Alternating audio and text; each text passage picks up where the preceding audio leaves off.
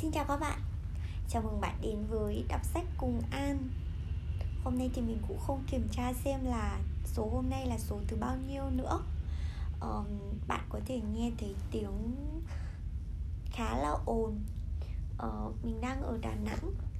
Khách sạn mà mình ở thì nó nằm ngay sát với sông Hàn Gần cầu xoay sông Hàn um, thế cho nên là ở ngay gần đường lớn ấy cho nên là tiếng xe cộ khá là ồn. Hôm nay thì thay vì mình đọc sách trên nhạc trên nền nhạc thì um, các bạn sẽ được nghe mình đọc sách trên nền của tiếng xe cộ đi lại tiếng còi xe. Um, trước khi đọc sách thì mình sẽ kể cho các bạn nghe về uh, một vài khoảnh khắc rất là thú vị buổi tối ngày hôm nay của mình buổi chiều sau khi mà đi làm về thì ờ, mình thay đồ rồi ờ, chuẩn bị đi ăn. Ờ, cái cảm giác khi mà bước ra khỏi cửa khách sạn khi mà mọi cái suy nghĩ về công việc nó đã được buông xuống rồi ấy bây giờ là cái lúc mà mình được thành thơi để tận hưởng. Thì um, trời đà nẵng khá là mát mẻ có vẻ hơi xe xe lạnh một chút nữa bởi vì là dạo này thì trời mưa nguyên ngày ấy. Cái cảm giác khi mà bước ra khỏi khách sạn, trời se se lạnh, cái không khí nó cũng rất là trong lành nữa. Cảm giác cực kỳ là thích luôn. Khách sạn mình ở thì ngay đối diện sông Hàn, cho nên là ờ, mình có thể nhìn được toàn cảnh view sông Hàn ấy. Buổi tối lên đèn cũng rất là đẹp, mà có thuyền, mấy cái thuyền du lịch đi qua đi lại nữa. Ờ, đẹp lắm. Chắc là nhờ thế cho nên là cái tâm trạng của mình nó cũng được tốt hơn. Ờ, nghĩ đến cái cảnh mà mình sẽ được đi bộ thong dong phố phường rồi uh, chuẩn bị được ăn cái món ăn mà mình yêu thích. Mình rất là thích món nem lụi. Thì trước khi mà đi thì đã được chị uh, lệ tân khách sạn chỉ cho một quán ở ngay gần đấy.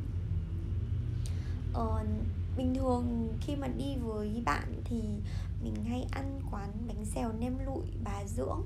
Cái quán đấy mình cũng rất là thích. Thế nhưng mà đợt này thì uh, mình đi công tác lại không có kèo đi cùng, tức là cũng có đi cùng với đồng nghiệp nhưng mà không có bạn để chơi chung cho nên là mình đi một mình. Thành ra là quyết định ờ, sẽ đi ăn ở một cái quán gần đấy để xem là có khác gì so với cái quán ruột mà mình hay thích không. Ờ,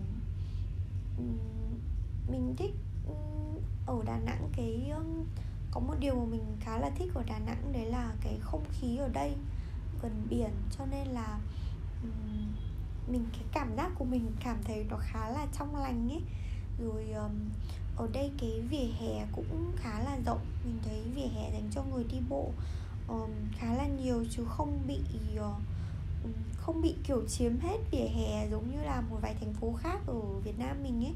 Cho nên là um, rất là thích hợp cho cái việc đi bộ um, sau đấy thì um, sau khi mà ăn xong ấy thì uh, mình có cơ hội ờ, uh, thăm dong một chút ở cái con đường ngay um, ngay bờ sông Hàn. Uh, mình chỉ đi một đoạn thôi ngay từ phía cầu rồng về lại phía khách sạn của mình.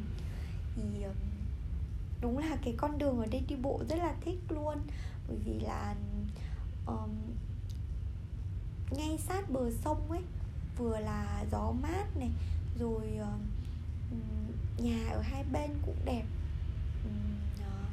Có thuyền đi lại ở trên sông này. Ờ, nói chung là khung cảnh rất là lãng mạn. Trên đường đi về thì gần về đến khách sạn thì mình thấy có một nhà sách. À, đấy là nhà sách nhà sách thành phố à? Mình cũng không nhớ rõ cái tên nữa.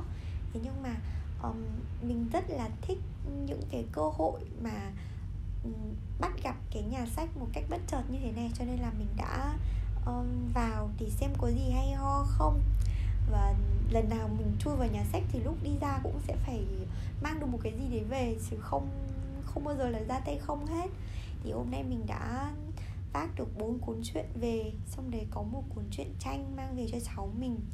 Um, có hai cuốn sách một cuốn sách nhắc đến con mèo và một cuốn sách nhắc đến con chó. Um, còn lại là một cuốn tiểu thuyết. Thì um, vì sao mình chọn hai cuốn sách về con chó và con mèo?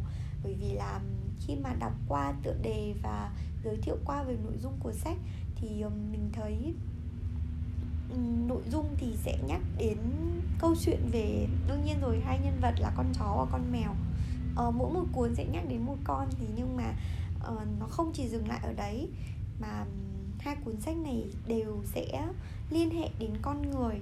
Tức là mượn chuyện của chó mèo để uh, liên hệ sang cuộc sống của con người. Thì cho nên là mình thấy khá là hấp dẫn. Thì uh, cuốn sách của ngày hôm nay sẽ dành tặng cho những bạn nào mà thích mèo cuốn sách có tựa đề thong dong như một chú mèo hong nắng bên hiên của tác giả Stefan Ganier Ừ. bây giờ thì mời các bạn cùng lắng nghe nhé. Trước khi mà nghe thì bạn cũng có thể nhận thấy là cái tiếng xe cộ đi lại ở đây cũng khá là ồn. Cho nên hy vọng rằng là trong cái quá trình mà mình thu âm những cái đoạn mà mình đọc sách sau này ấy, thì uh, tiếng ồn nó không có bị quá ảnh hưởng đến um, những cái nội dung mà mình muốn truyền tải đến các bạn. Bây giờ thì mời các bạn cùng lắng nghe. Một ngày của mèo. Làm theo từng bước khi mèo của bạn thực hiện thói quen thường nhật bạn sẽ cảm thấy ổn hơn đấy. 7 giờ 30 sáng chuông báo thức reo. Với nhiều người thức dậy vào buổi sáng không phải lúc nào cũng dễ dàng nên hãy loại bỏ tình trạng uể oải bằng cách làm theo những hành động của mèo.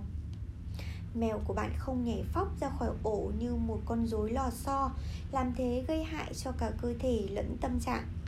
Mèo co duỗi, thư giãn, chậm rãi mở mắt và từ tốn dành thời gian cần thiết để thức dậy. Co duỗi, ngáp dài, bật lên đùng đùng, phòng có ích gì? Mèo của bạn co duỗi trong khi vẫn đang nằm, rồi đứng dậy co duỗi lần nữa và ngáp thật to, khoe hết cả răng nanh rồi ngồi xuống chớp chớp mắt. Tôi đã thử rồi. Tôi bắt đầu bắt chước Ziggy. Ziggy là con mèo của tác giả. À, chú mèo Ziggy này thì có một có một đặc điểm đặc biệt khá là đáng thương, đấy là chú bị mất một chân rồi. Mời các bạn nghe tiếp nhé tôi đã thử rồi. Tôi bắt đầu bắt trước Ziggy và làm thế đúng là dễ chịu hơn nhiều so với bật khỏi giường như lật bánh tráng trước khi lê người ra bếp pha một tách trà. Hiện tượng được hầu như mọi loài vật thực hiện này gọi là vươn vai. Một động tác co giãn mà con người chúng ta thường xuyên có xu hướng bỏ qua. Nhưng nó có vai trò cực kỳ quan trọng để thức giấc đúng cách và có được khởi đầu tốt đẹp cho ngày mới mèo của ta thật điềm tĩnh, hầu như luôn như thế. Định nghĩa của điềm tĩnh chính là một con mèo đang ngồi. Jules Renat sự căng thẳng chính là tai ương của xã hội hiện đại chúng ta. Ta đẩy lùi nó ra sao? Ta chuyển hướng nó thế nào? Đã có rất nhiều cách thực hành và kỹ thuật thư giãn được phát triển trong vài thập niên vừa qua. Đó là một dấu hiệu không mấy tốt lành vì như thế, nghĩa là chúng ta đang ngày càng căng thẳng và hầu hết chúng ta đều bị căng thẳng. Lúc nào cũng làm việc quần quật, lúc nào cũng thấp thỏm không yên. Nỗi lo toan tích tụ, chứng mất ngủ cũng thế, dẫn tới những ảnh hưởng về sinh lý học như cao huyết áp rồi tình trạng kiệt quệ. Ta có nhất thiết phải sống khổ sở đến thế. Ta có thể thay đổi mọi sự bằng cách nào? Hãy quan sát mèo của ta. Mèo có bao giờ căng thẳng? Hiếm khi. Mèo của ta toát ra vẻ điềm tĩnh, tự tại. Mèo của ta ngồi thư thái, các cơ thả lỏng, không thể hiện bất cứ dấu hiệu hình thể nào của sự nhiễu động. Ánh mắt nhìn không gợn chút lo âu. Cái đôi khi ta gọi là tình trạng căng thẳng ở một con mèo, trên thực tế là đề cao cảnh giác, phòng bị trước một nguy cơ tiềm tàng. Một sự việc có thể làm gián đoạn sự tồn tại thường ngày của mèo, vốn là một liền, vốn là một mạch liền lạc đầy ung dung tự tại. Mèo vểnh tai, mắt nhìn chăm chú, quan sát và chờ đợi. Nhưng một khi nguồn cơn gây lo ngại đã được xác định, mèo liền bình tĩnh ngay và vài giây sau là lại ngả đầu xuống. Mèo của ta chẳng nuôi thêm căng thẳng khi hoàn cảnh hoặc hiểm nguy đã qua đi. Đã tránh khỏi hoặc đã được giải quyết êm xuôi. Mèo của ta dường như bỏ qua tất, bất cứ thứ gì khiến nó bận lòng. Loại đi bất cứ dấu vết nào còn vương lại trong trí. Như thể sự việc chưa từng xảy ra. Có lẽ đó là sở trường tuyệt nhất ở mèo, Và một trong những bí quyết mang lại sự điềm tĩnh phi thường cho chúng. Cuộc sống của mèo vốn có trật tự và giàu chiêm nghiệm. Trọng tâm đặt vào sự thư thái và niềm vui sống, Không gì được phép gây xáo trộn. Mèo không thích những thay đổi lớn trong thói quen thường nhật. Những khoảnh khắc căng thẳng hiếm hoi xen vào đời sống của một con mèo nảy sinh từ sự biến đổi nào đó với trạng thái ổn định này. Nếu có kẻ xâm phạm vào lãnh địa của mèo Chắc chắn chúng sẽ bị đuổi đi ngay lập tức. Nếu đồ ăn của mèo bị đổi sang loại khác Rẻ tiền và kém ngon Chắc chắn mèo sẽ thể hiện thái độ không hài lòng ra mặt. Tương tự, mèo cũng sẽ cho bạn biết rõ ràng và phũ phàng, rằng bất cứ sự vắng mặt quá lâu và lặp lại nào từ phía bạn cũng đều không thỏa mãn nhu cầu được yêu thương và được chăm sóc của mèo. Để duy trì sự thư thái và bình yên nội tâm, hãy xác định nguồn cơn gây căng thẳng, giải quyết vấn đề dứt khoát rồi buông bỏ nó hoàn toàn. Chớ ưu tư và nghiền ngẫm mãi. Sự thư thái sẽ trở lại với bạn một hiện tượng nữa có thể quan sát thấy ở mèo và cũng được các bác sĩ thú y ghi nhận. Đó là nếu một con mèo hay căng thẳng, nguồn cơn thường là do chủ nhân của nó. Mèo giống như những miếng mút xốp, chúng cảm nhận mọi thứ, chúng hấp thụ tâm trạng. Nhưng khi sự căng thẳng, tiếng ồn ào và la hét vượt quá giới hạn nào đó, mèo không thể tiêu hóa toàn bộ với thái độ điềm tĩnh thông thường được nữa nếu bầu không khí trong nhà trở nên quá sức chịu đựng, đến mức sự an vui của mèo bị đe dọa, có thể nó sẽ bỏ nhà ra đi nếu có thể. Nhưng là lỗi tại ai? Nếu cái giá phải trả cho sự tĩnh tại của bản thân là ra đi, mèo sẽ làm thế. Hãy nhớ đấy. Mèo của ta biết cách khẳng định chủ quyền. Con yêu chúng chúng thật dễ thương và ích kỷ chó lại quá tử tế và vị tha. Chó làm con thấy khó chịu chứ mèo thì mang đậm chất người. Trích dẫn của tác giả Montgomery trong Any of the Island. Nhiều người trong chúng ta thấy thật khó khẳng định chủ quyền trước mặt người khác Có thể là vì ngượng hoặc vì thiếu tự tin. Ta lùi lại một bước, ta dè dặt mở lời.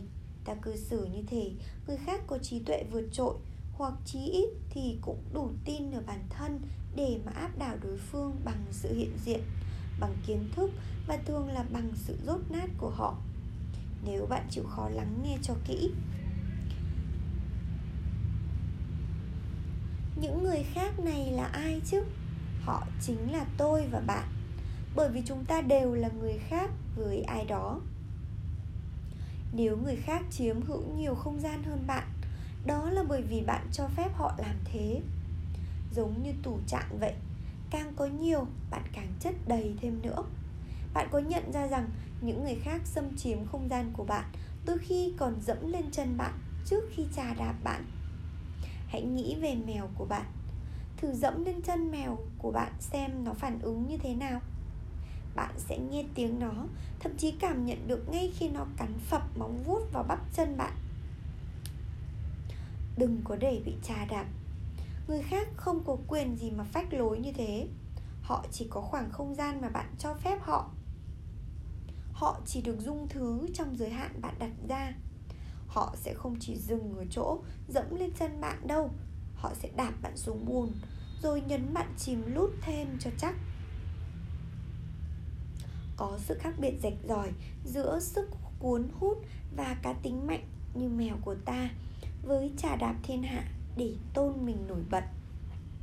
Mèo chiếm đúng phần không gian thuộc về nó, chẳng hề xô đẩy láng giềng, nhưng chúng không dung thứ bất cứ ai xâm phạm vào địa hạt ấy. Chúng lặng lặng khẳng định chủ quyền, chúng không bày trò bạo chúa, nhưng cũng không chấp nhận một vai phụ nhạt nhòa. Hãy biết cách điềm tĩnh khẳng định mình và bảo vệ không gian của bạn trước mưu toan xâm phạm đầu tiên. Bạn xứng đáng nhiều hơn chỉ là một vài phụ. Nuôi dưỡng tâm hồn. Tôi ước sao mình có thể viết bí hiểm như một con mèo. Trích dẫn của edgar allan poe. Mèo của ta thật thông thái. Tôi đã nghiên cứu kỹ càng về triết gia và mèo trí tuệ của mèo ưu việt hơn hẳn. Trích dẫn của hippolyte tenny với thái độ tận tụy, luôn luôn lắng nghe như một nhà tâm lý học kín đáo. Mèo giống như một đạo sư hay một nhà hiền triết cổ xưa, nhưng đó không chỉ là ấn tượng bề ngoài. Có lẽ ta có thể học hỏi từ cách mèo không hề gồng mình thể hiện tâm phào, mà yên vị và ngẫm nghĩ về thế gian năm tháng qua đi, khôn lớn thành người. Tất cả chúng ta đều thu được chút hiểu biết và quan niệm về nhân tình thế thái cùng những chân lý vĩnh cửu. Bao nhiêu người trong chúng ta đến lúc nào đó đã thốt lên, tôi ước sao quay lại thuở đôi mươi, nhưng biết được những điều giờ đây tôi đã hiểu. Ta có được sự lịch duyệt theo thời gian. Trong khi mèo, những kẻ không trường lớp, không sách vở không có những nhà tư tưởng vĩ đại, không có khung tham chiếu bên ngoài, thậm chí chẳng có nhiều năm từng trải cuộc đời, lại nắm giữ một thứ trí tuệ bẩm sinh. Thứ trí tuệ ta chỉ mới lượm lặt được vài màu vụn, mà đó đã là kết quả của biết bao ngẫm ngợi, chuyện trò, tự vấn bản thân và suy xét nội tại. Xét trên nhiều khía cạnh phải trải qua một hành trình gian nan, ta mới đạt tới cảnh giới, có thể ngồi lặng ngắm đường chân trời, nụ cười nở trên môi. Có khi mèo đã biết cách làm việc ấy ngay từ lúc mới chào đời. Nhưng làm thế nào ta có thể nắm bắt được những nét tinh tế của thứ trí tuệ thăm thẳm khôn giò, gần như bí hiểm mà loài mèo tỏa ra? Sự thực là chúng mở lòng tặng ta thứ trí tuệ đó và nếu có nuôi mèo, bạn sẽ biết ngay. Chắc hẳn bạn đã trải nghiệm một khoảnh khắc thế này. Giữa lúc đang ngổn ngang nghi ngại, suy nghĩ trùng lạc quanh quẩn trong đầu, không thể thoát ra nổi, bạn nhìn thẳng vào đôi mắt mèo cưng. Nó cũng nhìn thẳng vào mắt bạn, như thể đọc thấu tâm can. Và bạn ngập tràn một niềm tin sâu sắc rằng khác với bạn, mèo của bạn hiểu rõ, hoặc ít nhất là nó đã hiểu có điều gì đó trong ánh mắt của mèo gợi cho ta nhớ đến truyền thuyết xa xưa về một vị hoàng đế Ba Tư Ngài vời đến những nhà hiền triết vĩ đại nhất Lệnh cho họ đưa ra một câu sẽ phù hợp với mọi cảm xúc và hoàn cảnh Dù tốt xấu hay dở Mà một con người có thể gặp trong đời một thời gian sau đó, các vị hiền triết trở lại ít kiến hoàng đế để dâng lên câu đó. Thông điệp mà mèo của bạn gửi gắm qua ánh mắt khi bạn hoang mang lạc lối, cũng chính câu nói đã là chân lý truyền lại bao đời. Điều này rồi cũng sẽ qua. Đúng vậy, dù hay dù dở, điều này rồi cũng sẽ qua. Có thể đôi khi ta mất quá nhiều thời gian lung lay dao động để rồi bỏ qua những gì là thiết yếu cho sự tồn tại. Và có lẽ đây chính là điều mà mèo cưng nói với ta bằng vẻ tĩnh lặng, sự trầm tư và thái độ rộng lượng của nó. Có tôi ở đây không ngừng chăm chú và che chở cho người. Điều này rồi cũng sẽ qua. Sự thông tuệ không phải một bộ môn có thể học hỏi hay truyền dạy. Đó là một trạng thái, một lập một lập trường đòi hỏi phải lùi lại khỏi những nhiễu động cuộc đời để có thể lĩnh hội nó trong tùng thể trọn vẹn một người thông tuệ, biết cách ngự ở mặt trăng để ngắm nhìn trái đất. Chẳng khác nào mèo ngự trên mái nhà để ngắm mặt trăng. Mèo của ta nghĩ cho mình trước nhất. Một con mèo chẳng hề vuốt ve chúng ta, nó tự vuốt ve mình bằng cách áp vào ta. Trích dẫn của Anthony de rivarol như ta đã thấy, mèo tập trung phần lớn cuộc đời vào việc đảm bảo sự an vui của chính mình. Và để làm được như vậy, đôi khi ta phải biết cách vị kỷ hơn một chút và chỉ nghĩ cho bản thân. Nói vậy không có nghĩa là trở thành một kẻ chỉ biết có mình, mê đắm bản thân hay coi mình là rốn của vũ trụ, mà là tự cho mình cái quyền thi thoảng được đặt hạnh phúc cá nhân lên trước niềm vui của người khác chẳng biết cách tặng cho chính mình thì làm sao có thể tặng cho người khác. Hãy chăm sóc bản thân trước nhất, cả về thể xác lẫn tâm lý. Chìa khóa mở ra hạnh phúc của bạn tùy thuộc vào nó. Ta sẽ có thể trao đi và chia sẻ nhiều hơn, vì ta sẽ hạnh phúc và mãn nguyện hơn với chính cuộc đời mình. Chớ mong chờ ai khác tạo ra bong bóng viên mãn và dịu êm cho ta. Bong bóng đó phụ thuộc vào bản thân ta mà thôi sẽ không ai làm thay ta. Hơn nữa, ai mà biết được hạnh phúc của ta thực sự cần có những gì? Vậy nên hãy tự kiểm soát và giống như mèo của ta, hãy tự tạo dựng lãnh địa của ta, vùng an toàn của ta và những phương tiện để tự mãn nguyện. Nuôi dưỡng những lạc thú nho nhỏ mỗi ngày và chớ bỏ lỡ bất cứ cơ hội nào để tặng mình một món quà nho nhỏ hay một khoảnh khắc thú vị vì ta thực sự xứng đáng. Chớ bao giờ nghi ngờ điều đó. Hãy nghĩ cho bản thân và sự an vui của mình. Tự chăm sóc bản thân, không ai làm điều đó tốt hơn và hăng hái hơn chính ta. Hôm nay thì mình đọc đến đây thôi nhé. Gửi tặng lại các bạn ờ, một câu nói được trích dẫn từ cái phần mà mình mới đọc xong. Đó là hãy nghĩ cho mình trước nhất.